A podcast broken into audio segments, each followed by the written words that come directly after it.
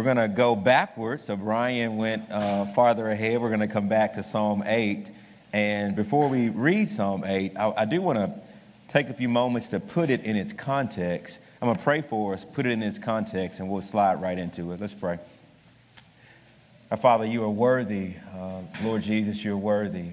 Spirit of Christ, Holy Spirit, very God of very God, you two are worthy of our praise. Thank you, blessed Trinity.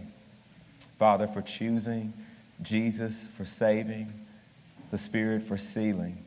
Thank you for working in partnership with one another to accomplish redemption, to save people who are rebels. Thank you for the same work of the Father, Son, and Spirit which we have with this word. Holy Spirit, you carry men along. You breathe out the word of God. That Christ is the living word. This is the word of the Father to us. Thank you again that we can turn and be blessed by your works. I do pray that you will build up your people, that you will make us more like Christ. For his sake, we pray. Amen. Psalm 8, uh, it, it, really reads as if it's, it's out of place. And here's what I mean I want you to listen to some themes as I go back to Psalm 3 and read up through Psalm 7. And then I'll read from Psalm 9 and maybe read through Psalm 12 or 13 and see if you can notice something different. This is what David says in, in, in Psalm 3. Remember, Absalom is trying to take his life. So that's Psalm 3. Psalm 4 Answer me when I call, O God of my righteousness. How long, O men, shall my honor be turned into shame? Psalm 5 Give ear to my words, O Lord. Consider my groaning. Give attention to the sound of my cry, my King and my God. Psalm 6 O Lord, rebuke me not in your anger, nor discipline me in your wrath. My bones are troubled. My soul is also greatly troubled. Listen to Psalm 7. O Lord, my God, in you do I take refuge. Save me from all of my pursuers and deliver me, lest like a lion they tear my soul apart, right? So, Psalm 3 through 7, David is kind of going through it. Whether it's his own sin, whether someone's trying to take his life, it's just dark and it's hard and it's sad. But, but listen to Psalms 9 through 13. Psalm 9 Be gracious, O Lord, see my affliction from those who hate me. Arise, O Lord, let not man prevail. Psalm 10 Why, O Lord, do you stand far away? Why do you hide yourself in times of trouble? Psalm 11 I will take refuge in the Lord. How can you say to my soul, Flee like a bird to your mountain? For behold, the wicked bend the bow, and they have fitted their arrow to the string to shoot in the dark the upright at heart.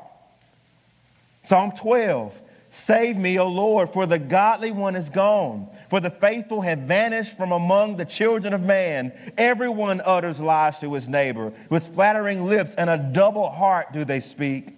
Psalm 13, Oh Lord, how long will you forget me forever? How long will you hide your face from me? How long must I take counsel in my soul and have sorrow in my heart all the day? You hear it? Psalm 3 through 7, it's hard. Psalm 9 through 13, it's hard. Now listen to Psalm 8. Now listen to it. To the choir master, according to the Gittith, a psalm of David. O Lord, our Lord, how majestic is your name in all the earth. You have set your glory above the heavens. Out of the mouth of babes and infants, you have established strength because of your foes to steal the enemy and the avenger. When I look at your heavens, the work of your fingers, the moon and the stars, which you have set in place, what is man that you're mindful of him? The Son of Man, that you care for him. You have made him a little lower than the heavenly beings and crowned him with glory and honor. You have given him dominion over the work of your hands. You have put all things under his feet, all sheep, all oxen, and also all the beasts of the field, and all the birds of the heavens, and all the fish of the sea, and whatever passes along the paths of the seas. O Lord, our Lord, how majestic is your name and all the earth. Did you catch the shift for Psalm 8? Trials are behind him, and trials are in front of him. But Psalm 8, if it were a color, it would be bright light breaking into the darkness. If Psalm 8 were a day, it would be one cool day in the middle of two weeks of hell. If Psalm 8, if David's life were likened to a hike up a 14,000 foot mountain, right? Psalm 8 would be right there in the middle. He's come up 7,000 feet behind him of agony and, and trials and trails, and he gets to this beautiful plateau where there's water and there's food and there's fish and there's shade and there's rest. And he has far more to go, but for right now, in that one moment, is rest. David's in a good place in Psalm 8. Now, chronologically, we don't know when it was written, but we do believe that the same Holy Spirit who worked in the hearts and lives of the individual composers of the Psalms also was at work in the person who arranged it. In other words, it's not just the writers of Scripture that the Holy Spirit is inspiring. What we're telling you is that the Psalms, they were written by numerous people, numerous ages, and someone compiled them all, and someone stuck Psalm 8 right here in the middle. Trials behind him, trials in front of him. But for right here in this moment, there's light. It breaks into the darkness. However long it lasts, Psalm 8 says, the light will break in. Whatever he's been through behind, whatever lays ahead, for a moment, David sees clearly. For a moment, the Lord is near, and David is in a really good place. Light breaks into darkness. My question is it wrong? Is it wrong to expect this to happen? Is it wrong to expect the Lord to give us these times of rest and refreshment in the Christian life for a season. Should we desire this, right?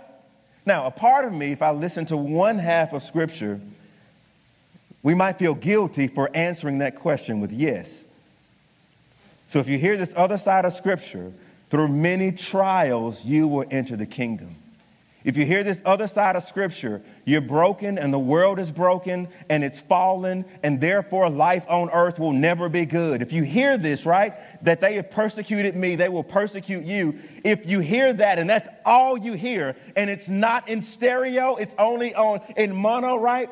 Then you might feel guilty of answering that question. Yes, but if you listen to the totality of scripture, then you're going to have some bad times and some dark moments and some hard seasons. But scripture also says the Lord is near. And he's going to give you Psalm 8 moments in the midst of darkness where it's clear and trials seem to recede to the background. Your besetting sin, for a moment, it's, it's put to death. That things happening in your family are beautiful. The Lord's at work. Now, there's been great strides down paths of vulnerability, especially in, in, our day and age. That's kind of a buzzword, and I like it, right? And I think what, what my generation and those a little older than me are wrestling through is the pretense and the, what, what's perceived as hypocrisy in the church, where we, we, everything's not okay, but we sort of dress things up like everything is okay, and we smile. How are you? I'm fine. No, you're not everything's falling apart. You're just not being honest, right? And what the vulnerability movement does for us is it creates a way, a really healthy pathway in the gospel to own it, to own our sin, to own what's wrong, to own our brokenness, and to be really honest. And that is good, beloved. That is good. Now, here's, the, here's not a problem, but here's a concern, right? A concern of mine is when you idolize vulnerability, and you idolize suffering and you sort of look at people like they're wrong or they're blind or they're being deceptive when they say, you know what? Life is kind of good right now. And if you come out of that movement, then the way that you look at that person in that moment, you're a lie. You're blind. You're aloof. You can't be telling the truth because we're broken. We live in a fallen world and things are falling apart, right? Well, you got to hear it in concert, right? You got to hear this other side of the good news of the gospel. And it says that light does break in, and your Father in heaven does want to give you rest. He does want to come and conquer some of those enemies in your life for a season, and, and He wants to do that. Think about Jesus. He's the most emotionally healthy person to ever walk the earth, right? And here's what you see about Jesus He goes into the wilderness for 40 days and 40 nights. He's tempted. That's a low, right? That's a real low. But he comes out of that, right? And he is ministered to by the Spirit and by the angels. If you ask Jesus, How are you right now when the angels and the Spirit are his, is ministering to him? You know what he's not going to say? I'm going through it. I done came through it. But right here in this moment, I'm good. My God has showed up, right? Think about Jesus, right? The most emotionally healthy person to ever walk the earth. The cross looms larger and larger and larger and larger and larger the closer he gets to it. That the gospels talk about it. Now my soul is troubled beyond measure. But you know what else Jesus is known for? Being a glutton and a drunkard. Now, I'm not saying he was drunk. I'm not saying he overate. But what I am saying is your king and your Jesus knew how to go to a party and not play Debbie Downer. He knew how to go to a party and for a moment, I know I'm gonna die. I know I'm gonna stand before the wrath of God, and that recedes. And for a moment, I'm going to rejoice with those who rejoice. I will not dare bring up something else, right? That for a moment, right, he's present. Think about Philippians 4 when Paul talks about, I have found the secret of contentment. I know how to be content when I have little and when I have what? A lot. I know how to be content when I have nothing and when I have more than enough. We tend to focus on the contentment he finds when he has nothing. And Paul is saying, you know what? There's another place you can be where you have excess. And guess what? You can enjoy that. You can be in that space in your life where it is good and not be over there talking about it's bad. You see the freedom, beloved? David's in a good place. And the question I sort of want us to wrestle through is what makes it good? How do we know when the light of God breaks in? Would you be able to recognize it? That's the question. And so the first thing I think happens when the light of God breaks in, the veiled beauty of God is unveiled. I think suffering and trials, they, they, they do something to us, right? They veil something. They, they, God is beautiful, right? And we see that in the scriptures. And all of a sudden, trials and suffering and hardships, they come our way and they cover something up. But, but, but when the light of God breaks in, it takes what is hidden and veiled for a moment and it, it exposes it, and we can see the beauty of God again. And it's not like it's went anywhere, right? But for a moment, it breaks in and we can see the beauty of the Lord. And you see it in our text, right? It starts with this what's the start of this unveiling? It's in verses 1 and 9. So the psalm begins and ends with the same way. It's the bookends of the psalm, and it's, O Lord, O Yahweh, our Adonai, how majestic is your name in all the earth. The good season in life hinges off of this. At the center of it, however long it lasts, it's the beauty of the Lord. And I love what David does. He combines two names of the Lord. So on the one hand, it's Yahweh, this, this I am who I am, this covenantally faithful God. And then Adonai or Adon, this idea of lordship and master. And what David is saying are covenantally faithful, the I am who I am, who is also Lord over everything. He has chosen for this moment to use his covenant faithfulness and power to drive away the darkness. It hinges off of that. It hinges off of that right there.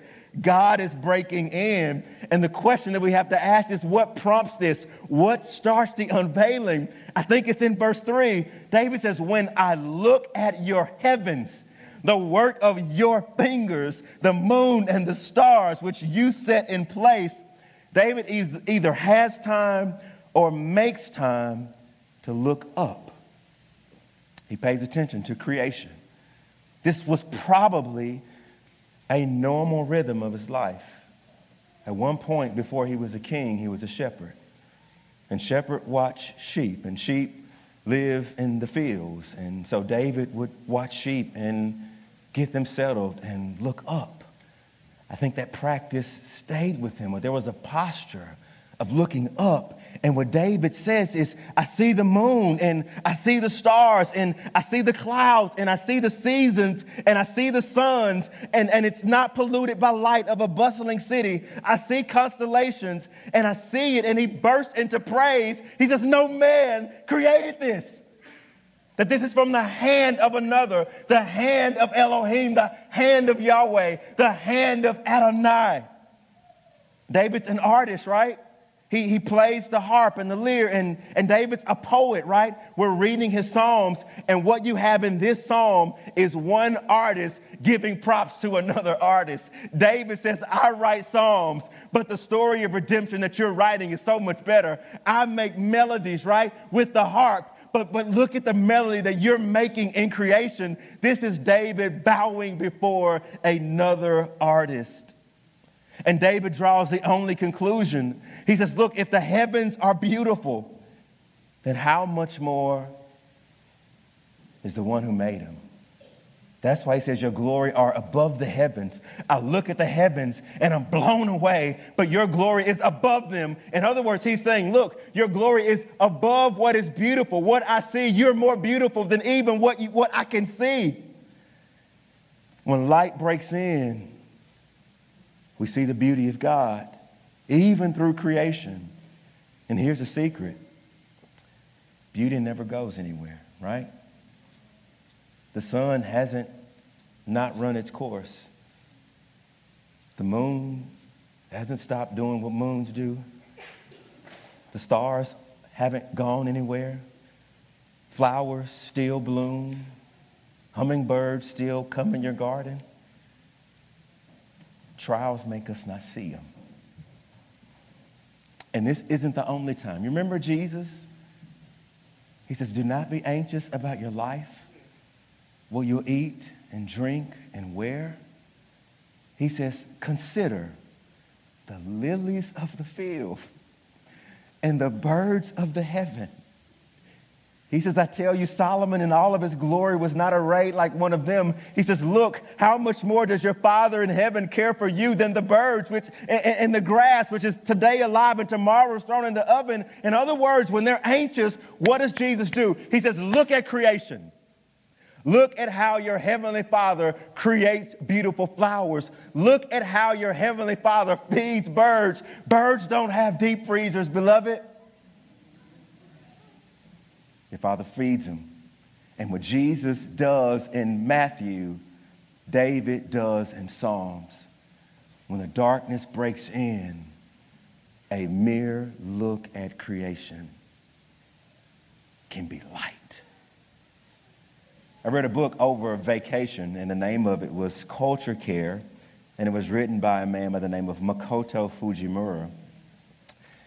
And here's what he says about beauty he says, We had a tight budget when Judy and I got married in 1983. She pursued her master's degree, and I taught special education and painted on the side. And we ate tons of tuna, canned tuna, in those days. And one day I was sitting at home in our small apartment, worried about how we were going to afford the rent and pay for necessities for that weekend, let alone the month. And our refrigerator was completely empty, and we had no cash left. And then Judy walked into the apartment with a bouquet of flowers. He says, and I lost it. How could you buy flowers and we have no bill money? How can you buy flowers and we have no food? And Judy says, shh, we need to feed our souls with beauty as well. I don't remember what we ate that day, but I do remember the flowers. When all around us was ugly and hard, I needed to see beauty. My soul needed to see beauty. God was with them, and I painted those flowers. You hear what he's saying? You, you get it, right? They have nothing. And what his wife does is brings a bouquet of flowers and it screams beauty. Beloved, never underestimate what a walk in the park can do for your soul. That seemed to be Jesus' cure for anxiety. He says, Go take a walk. Just go, go, take a walk. Get outside and get off your phones and, and get off your iPods and get in front of the TV and go take a walk and hear heaven. Go take a walk and see real beauty. Don't underestimate what a walk in the park and, and going to art shows and, and, and, and seeing cities and, and things that, that, that, that man didn't do. Go see the Grand Canyon. Go look at stuff that we didn't do with our hands that we would remember that the Lord is beautiful. That's why I told my wife, we went to DC and then New York. And after reading, I'm just like, babe, let's not go to a big city all these buildings, they were laid by some men, some men and women. They all built these bricks. It's good, it's good to see it. But man, I need, I need to go see something that's natural, right? natural. Man didn't do this, right? I've already asked a few people to help me plan it, right? All right. When the, when the light of God breaks in, we see the beauty of the Lord. The second thing happens is the volatile emotions that we feel are stabilized. Trials can drive even the humblest of us to pride, and it works in a, real, you know, I think when trials come, we can get in this sort of rut, like, why me? And the Lord is like, well, why not you, right? You know? What makes you better than this woman over here who just lost her husband? What makes you think you're better than, than this to be immune from this? Did I not send my son to the earth and did he not suffer? So you're better than Jesus now, right? I get it, right? See, I think what, what trials can do is, is they can make us arrogant, right? We can start to think more of ourselves than we should, and it can work the other way, right? Where we're despair and, and, and probably in a place lower than we should be. And what you're gonna see when, when the light of God breaks in it's going to stabilize us, right? It's going to put us in a healthy place. And here's what David says the first thing it does is, is the light of God, it brings humility. Being humbled is a theme all throughout the scriptures. Isaiah saw the Lord and he was like, Woe is me. I'm a man with unclean lips and I dwell with people who are unclean. John sees an angel and he just wants to fall down. Like God is in the business of getting glory and humbling man in scripture, right? And look how it seamlessly reads David doesn't need to see an angel to be humble. Look at it. When I look at your heavens, the work of your fingers, the moon and the stars, which you have set in place, look how it goes seamlessly into verse 4. What is man that you're mindful of him? The Son of Man that you care for him? You see it? Creation is doing this. When we see the grandeur of God, we realize our smallness, and this is good for our souls. The world doesn't revolve around humans. Contrary to what we think, we are here today and gone tomorrow. There are turtles in the ocean that will outlive you. There are giant sequoias in California older than this country. And what about some of the images from the Hubble telescope? You, you, you peeped them lately? Jimmy. All right, so this is a crab nebula. And I don't know what a nebula is, right? The Hubble image gives the most detailed view of the entire crab nebula ever. It is one of the most interesting and well studied objects in astronomy. Next slide. This is like the whirlpool galaxy, the graceful winding arms of the majestic spiral M51 NGC 5194 appear like a grand spiral staircase sweeping through space. They are actually long lines of stars and gas laced with dust. The whirlpool is one of astronomy's galactic darlings, located approximately 25 million light years away, right? Next slide. This is the butterfly nebula. This celestial object looks like a delicate butterfly, but it is far from serene. What resembles a dainty butterfly are actually rolling cauldrons of gas heated nearly 20,000 degrees Celsius. The gas is tearing across space more than 950,000 kilometers per hour, fast enough to travel from the Earth to the moon in 24 minutes. One of my favorites roses made of galaxies, right? It's a rose. It looks like a rose, right? This image is two interacting galaxies called ARP 263, right? You get it. These, these are two galaxies dancing around one another. The next one, the Bubble Nebula. And my favorite of all, this one right here, the Pillars of Creation. Now, look, beloved, I don't know what all this stuff is, right? But here's what I do know we go to the beach and we like to look for crabs. And God says, You want to see crabs? I got crabs in the heavens. What kid does not like bubbles and to chase bubbles? God says, You like bubbles? I got bubbles 25 million light years away dancing in the heavens. And you like butterflies? I got butterflies that flap their wings, their galaxies in the heavens. You, you, you, see what happens, beloved? That all of a sudden, when you see this stuff, we ought to feel really, really, really, really, really small. You know what? David didn't have a Hubble telescope. This is what he had. And if he is buckling in humility, over what his finite eyes can see, how much more should we be under the ground, floored with awe that God knows us? That's why John Calvin, that's why he says it. That's why he says the key to knowledge is knowing God and knowing self. That's the key to wisdom. And those blessings which unceasingly distill to us from heaven are like streams conducting us back to the fountain. Here again, the infinitude of good which resides in God becomes more apparent from our poverty. Men are never duly touched and impressed with a conviction of their insignificance until they have contrasted themselves with the majesty of God. You hear that? That's what God does through creation. He puts us back in our place.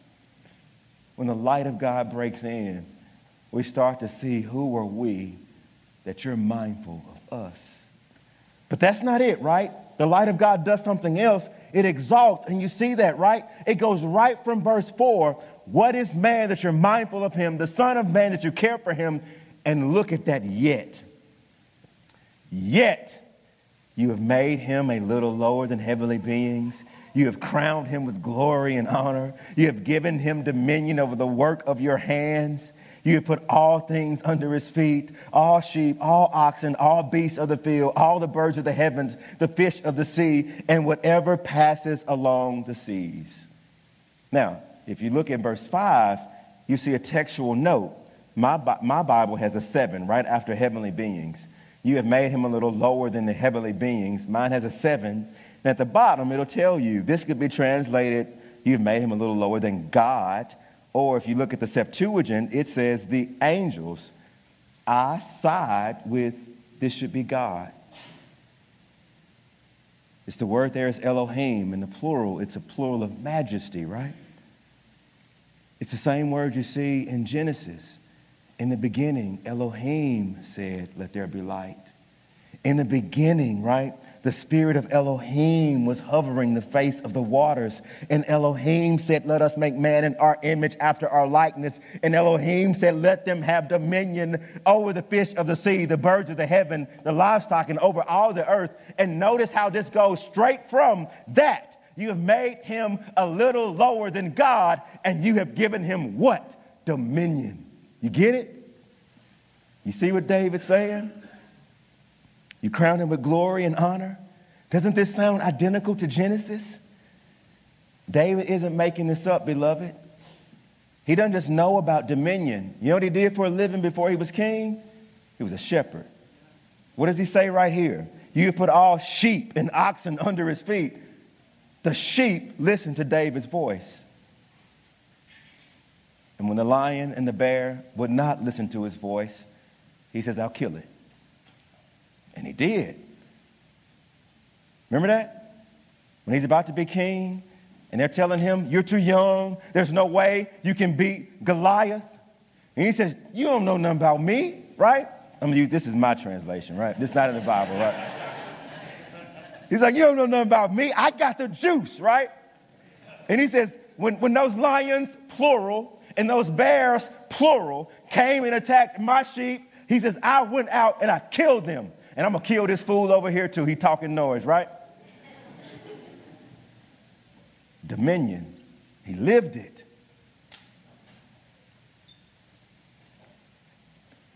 When the light of God breaks in, beloved, the emotional volatility that we feel, that, that trials often bring, the Lord stabilizes it.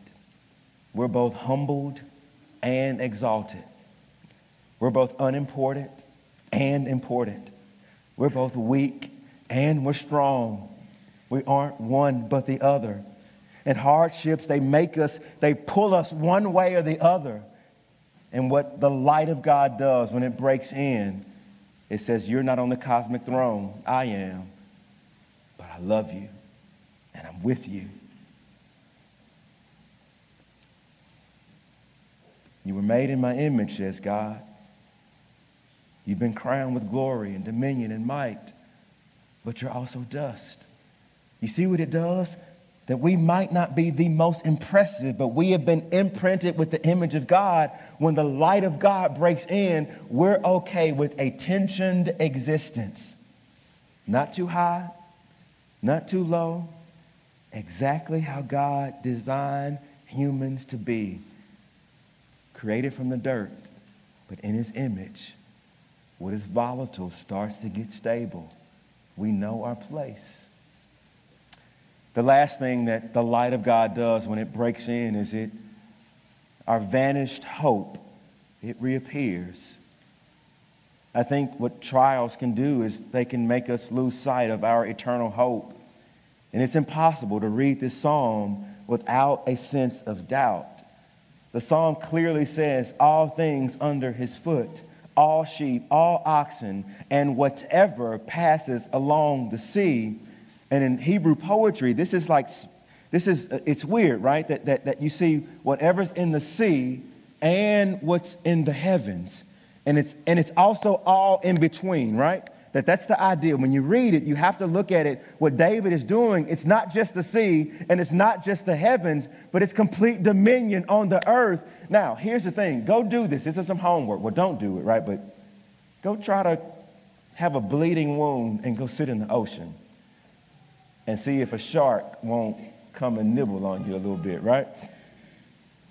Jellyfish will do a number on you. I know we had students to be torn up by him at summer conference, right? Go, go, go, go YouTube, sheep attack shepherd, and you're gonna see some, some weird stuff, right? All of a sudden, when you look at this pack, like, like David, what do you mean? I've been given dominion over all sheep and all oxen and all things in the sea. That's, that's not really true because sharks do kill people. And so we have to sort of step away and say, whoa, whoa, whoa there's some incongruency in this text. You have to understand the relationship between Romans 8 and Psalm 8. In Romans 8, Paul tells us why. Paul tells us why the dominion that we're supposed to have, we don't have. David couldn't even exercise dominion over himself and his pride. Not fully. Romans 8 says creation was subjected to futility not willingly, but because of him who subjected it.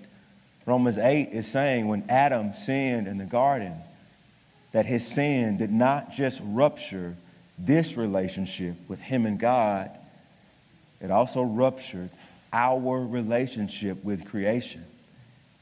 God's original design, God, angels, God's people, created order and we have dominion over created order. And what happens when Adam sins? We, made in the image of God, go back to the dirt and now created order, we don't really have full dominion over it, not here and right now. And so the question that we have to ask is who is this psalm ultimately about? And it's us and it's not us. We believe that this psalm is about someone else. We know, right? A party today will give way to a funeral tomorrow. We know that a good report from the doctor today, it will eventually end in a bad report from a doctor 10 years from now. We know that a healthy marriage will end with one spouse dying before the other. We know the joys of a newborn will also bring heartache, and our souls should see that our dominion, no matter how long and temporary it is, it isn't total yet that we know that these, these momentary bouts of light breaking in, there's something in you that ought to say, you know, it's not going to last long. And the question that we have to ask is, well, how is this resolved? It's about Jesus. In Matthew 21, when Jesus was in the temple and the children and the lame were flocking to him and they were saying, Hosanna, son of David, the religious leaders were angry. You know what Jesus says? Have you never read, out of the mouths of infants and nursing babies, you prepared praise? Jesus quoted verse 2 of Psalm 8. The author of Hebrews, which we can talk about why he takes some liberty to interpret it the way that he does, but nonetheless, he also makes this appeal right back to Psalm 8 he says, of Jesus, to which angel has God given dominion of all things, not one of them. He quotes Psalm 8. He has put everything in subjection to Christ. He has left nothing outside of his control. At the present, we don't see it, but we will. Paul in 1 Corinthians 15, Christ is the first fruit being raised from the dead, and then at his coming, all those who belong to Christ, and then comes the end. He will deliver the kingdom of God the Father after he destroys every rule and authority and power. The last enemy to be destroyed is death itself, for God has put all things under his feet, even death. You see what Jesus says? I'm the one. I'm the one who has come. I'm the one, the, the winds and the waves will obey my voice and they will not buck against me. I'm the one who will speak to a dead person and say, Live again, because the de- death listens to me. I'm the one who will take on your sin and guilt and misery and go to a cross, fully God, fully man, and will go in a tomb. And three days later, my Father will raise me in power, and He has put all things under my feet and guess what? I'm going to come back for you. And this momentary joy that you feel right here in this moment when light breaks in, it is an indication and a foretaste of the real eternal hope that you have when I return. What we feel in part right now, Jesus says it's just an appetizer of the things to come. And therefore, when the light of God breaks in, our trials, they make us forget that. Our suffering and trials, they seem like they're forever, they're all consuming. And Jesus blows them back and says, No, no, no, no. I have Lord over everything. And it's a taste. And one day, beloved, He's going to come back. And what we taste right now will not be a taste, it will be a forever. All things are under his feet. And you will reign with him. And you will rule with him. And you will be okay with him forever. Is it wrong to long for light? No. Is it wrong to enjoy times when God breaks in? No. It's a foretaste of the final breaking in that will last forever. This is a song, it's a psalm, it's a hymn. That's how this gets in our hearts and our souls, doing this right here in the scriptures, singing psalms, being with God's people. God says you're going to sing light into your hearts. Let's pray. Father, I do pray that you would indeed allow the light to break in. Do this for your glory. Do this that we might see your beauty. Do this that you might stabilize our wayward emotions. Do this that we might long for a rest and rule that is eternal. Until then, Lord, we accept and anticipate these moments in our lives where you'll show up and you'll be near and faith will be clear and trials will recede. Draw near to us, we pray, for Christ's sake. Amen.